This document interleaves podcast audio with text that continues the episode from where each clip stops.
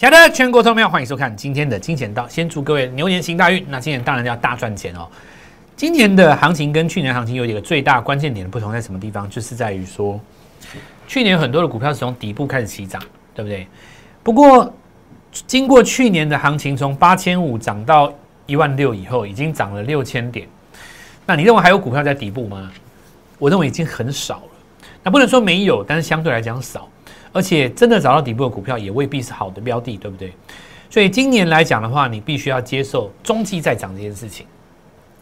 中期再涨的意思就是，它曾经涨过一段，但它拉回整理了，重新打一个底，重新再涨，这个可以当做是二零二一年的主轴。好，那我们来看一下辛丑年，就是在今年哦，牛年哦，这个牛年。那传统上很多人都会把牛年解读为什么样的一个行情啊？我们来看一下国际股市。那事实上，我们看到国际股市是偏多的。那这个是在收盘前一天啊，我们看到我们当时曾经跟各位分享说，你看国际股市全部都是偏多，所以台湾放两个礼拜的假，国际股市很有可能创新高。那么回来开工以后，势必就面对着资金必须要买进股票的一个问题了哦。所以到底该买什么，就是我们今天节目的重点。那我们来看一下道琼哦，也一样哦，该买股票会有什么样的条件呢？会有一个什么样的条件呢？好，非常半导体这次比较弱，可是相对来讲的话，还是多头格局，对不对？是不是多头格局的重点就在于前坡的低点在这边有没有被跌破？没有嘛？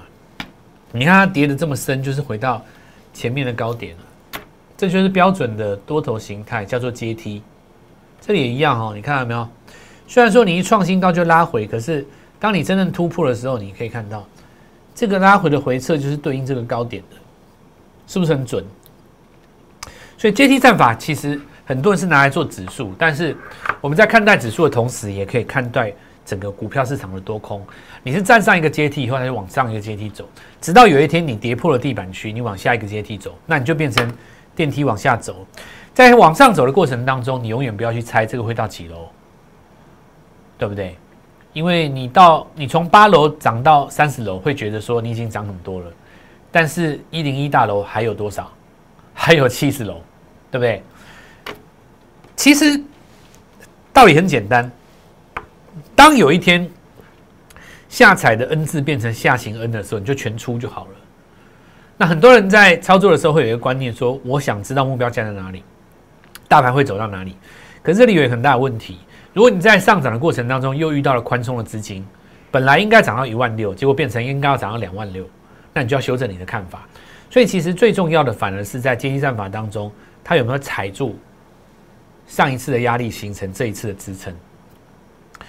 那么这次来讲的话，当然我认为说今年来说哈，最重要的就是今年的二月份、三月份上半年呢，三月份务必把握，那是一个波澜壮阔的一个月份。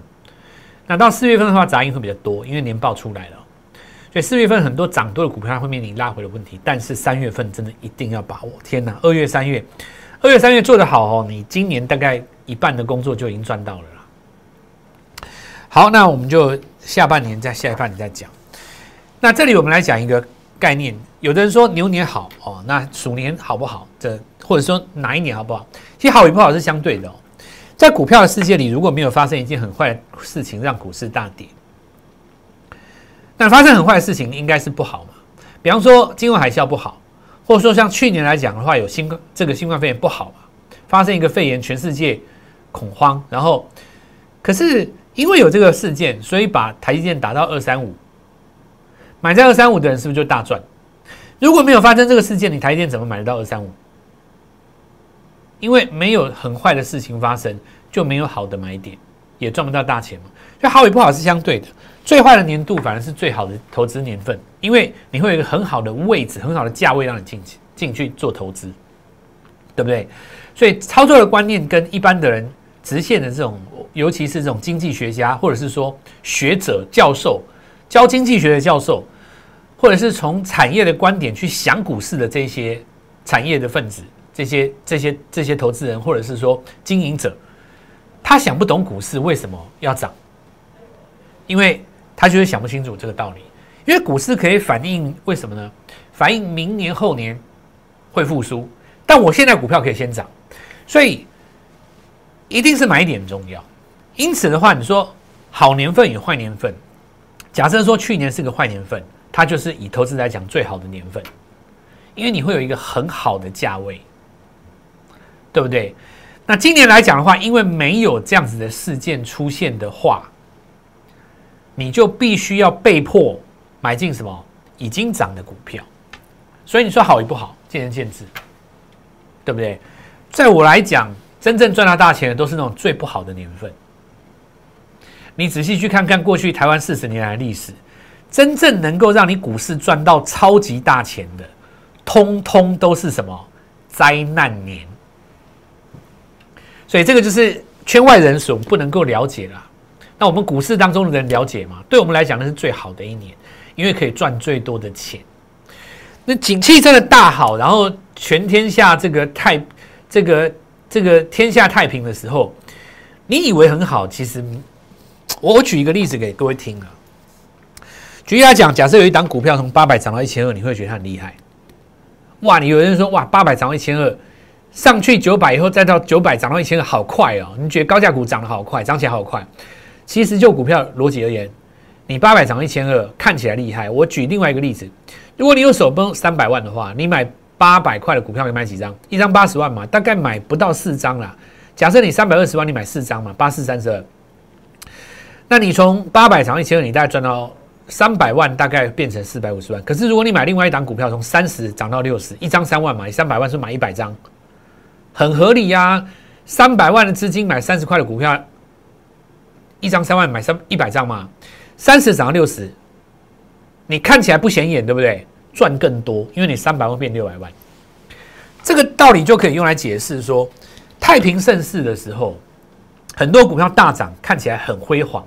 实际上，你在那个最坏的年度当中，你买在台电二三五赚更多，因为你是打下来买，你是你是打下去，让你有一个很低的价格把它弹上来，就当然更多啊。那你如果说在那种太平盛世当中，你是去追那个最强的，让它再上去，虽然很漂亮，不见得多。所以今天我们就来讲一个概念嘛。然后今今年来讲，二三月份什么股票赚的多？有一些是属于什么中继再涨，因为涨过一段以后杀下来上去，然后买在那个地方转折处，这种就是能够让你二三月大赚。那有一些是已经表态，有一些是还没有表态。我们先来做一下分享，到底需要什么样的条件？我们来看一下指数的部分。这是收盘的时候，封关的时候指数大涨？那事实上它是在这个区间当中哈。因为这个是一万七，下面一万五，我讲左右尾数我不算哦，下面一万五左右，上面一万七左右，在这个范围里面来回冲刷。但如果说国际股市在我们放假期间通通创新高的话，那回程台湾就是要来挑战前面的高点一万七。那如果说大盘还没有越过一万七，个股领先越过一万七，就代表它比大盘强，对不对？那我们就从几个条件来讲哦。首先第一个，台股有没有未来？总统直接就是拜访证交所，但不用讲了嘛，这个。我觉得这个市场上太偏多了嘛，你任何人来看那个新闻，你都你都知道嘛。这个这个感觉，再怎么说股市是算正机吧？那你觉得现在股市好不好？非常的好啊！任何一个聪明的总统现在都应该去呀，对不对？我的功劳啊，对吧？一定会去的！去了以后。那就代表什么？重点不在于你对这件事情的看法，也不在于你认不认同。重点在于，如果你是主力，如果你是大户，如果你是资金，你会想什么？我告诉你，如果我是我的话，我就毛起来跟你拼了。这道理很简单啊！我我感觉政策在支持我啊。你如果说，比方说，如果有个官官什么官员哦，以以前年代或者是其他国家，股市涨到一个程度，有一个官员或是有一个大佬出来说，慎防股市过热，那这个就完蛋了。问题是台股涨了六千点，然后总统说我要去看证交所，如果你是大户，你怎么想？那没问题，再来六千点，我支持你，对 不对？所以今年。心态上就是要怎么样拼了？去年赚不够的，今年继续赚；去年没赚到的，改个方法赚回来。买最强的股票。好，那我们接下来看几个逻辑哈。首先我们来看几个简单的，这高端疫苗嘛，这大概是我们在这一天领先创新高的时候来跟各位讲了。那这这个不再多说了。那逻辑很简单，我们当时的逻辑就是，大盘在没有越过新高的时候，它先越过新高嘛，连续拉三天啊。那我在农历新春的时候，我有做一个简单的教学节目。那当那个内容稍微有讲一下，就是为什么当时我们会第一个选高端疫苗。那我也会稍微解释一下，在位阶上来讲，高端跟其他的生技股有什么不同。我用一个非常简单的方式，你一看就懂。我们放在我们的新春红包教学节目当中，有兴趣的朋友欢迎你在网络上面来搜寻一下。那当中很短啊，大概差不多十分钟而已。你来一看就知道，哎，为什么高端可以先涨？为什么其他的生技股要到最后一天才跟上做了一个反弹？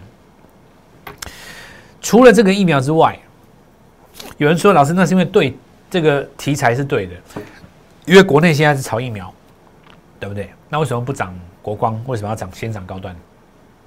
你倒是解释给我听啊！那有人说哦没有啦，一个是自主研发，那有一个是有沾到美国合作嘛？我们现在是最想跟美国合作嘛，对不对？感觉上这个呃高端是更有机会一点。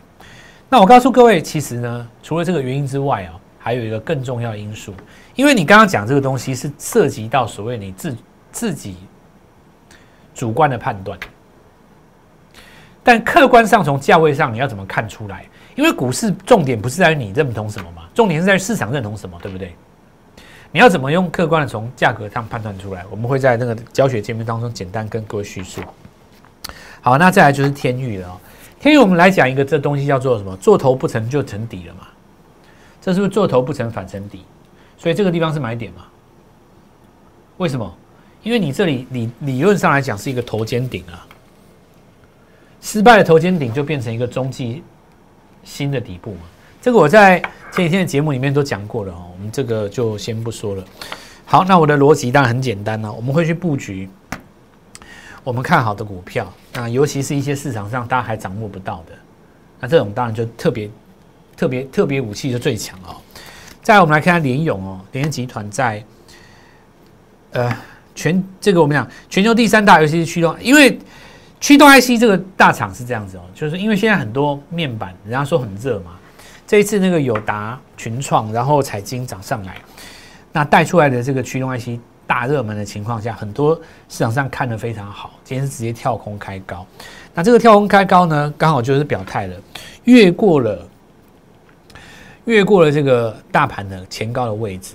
那如何看得出来呢？答案非常的简单，尤其是在我们常常告诉各位说。强势股拉回当中的第一根日出，是不是在这里？对不对？那当然以联勇来讲的话，就是这一根嘛。同样的哦，这是属于什么？做头不成反成底的另外一种变化形态。那有人会把它拿来跟敦泰来做比较，那敦泰当然也守住季线了哦。下个礼拜回来可以观察有没有机会哦，重新站回这根黑棒的中间。再来就是雅信，同样是在联发科集团当中，网通 IC 设计。所以我这一次告诉各位，IC 设计一定是重点，因为整个大半导体族群是现在的重点。你会看到市场上，就算不做股票的人，也都会讲几个几句半导体，对不对？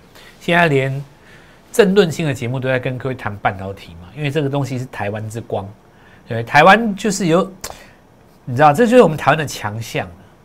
那现在全球都要，台湾就站在全球大家都要抢的位置了嘛？你说连这种都不涨，你要台湾涨什么？对不对？这个也有它的逻辑嘛。但大家都知道了，当然略逊哦。你一定是掌握到独门的。那我们来看到这个中继平台的上攻，好，这个周线级别也形成了一个漂亮的日出了。那这里就中继在涨。我现在都跟各位讲中继在涨了，然后呢，IC 设计我尽量不要找那种四百、五百、七百、八百的，因为你不敢进场。我已经跟各位讲过了，我瞄准的 IC 设计都是七十到一百二十块中间的。我认为这个阶段的股票最会涨，现阶段尤其是在七十到九十中间，因为它想要站上百元，这个观念我讲过很多次了。所以你看雅信直接跳到七十，这个观念我讲过很多次哦。再来我们看点序，记忆体控制 IC，大家都说涨记忆体嘛，对不对？那涨记忆体，我不买华邦电，我不买实权，我不买微刚，我不买这个金豪科的时候，IC 设计是主流吧？所以记忆体的控制 IC 这个就特别强。同样的，也是在那个区间五十到八十的中间，这个就再次证明了我们当时盖牌的时候，也也有来跟各位做说明。好，那再来一种，就是我们看啊，曾经上百元拉回来筑底的打了一个新的底部，然后重新上涨嘛，它等于是这一段没有涨，对吧？好，那重新回到这个平台嘛，对不对？那事实上反而是站在买方。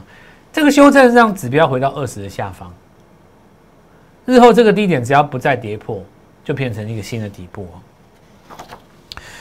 呃，这里要跟各位讲掉的，就是说过年期间不要只看新闻判断多空，因为新闻的内容有很多利多，但如果说开工的时候有利多的股票涨不动，反而表示市场不认同。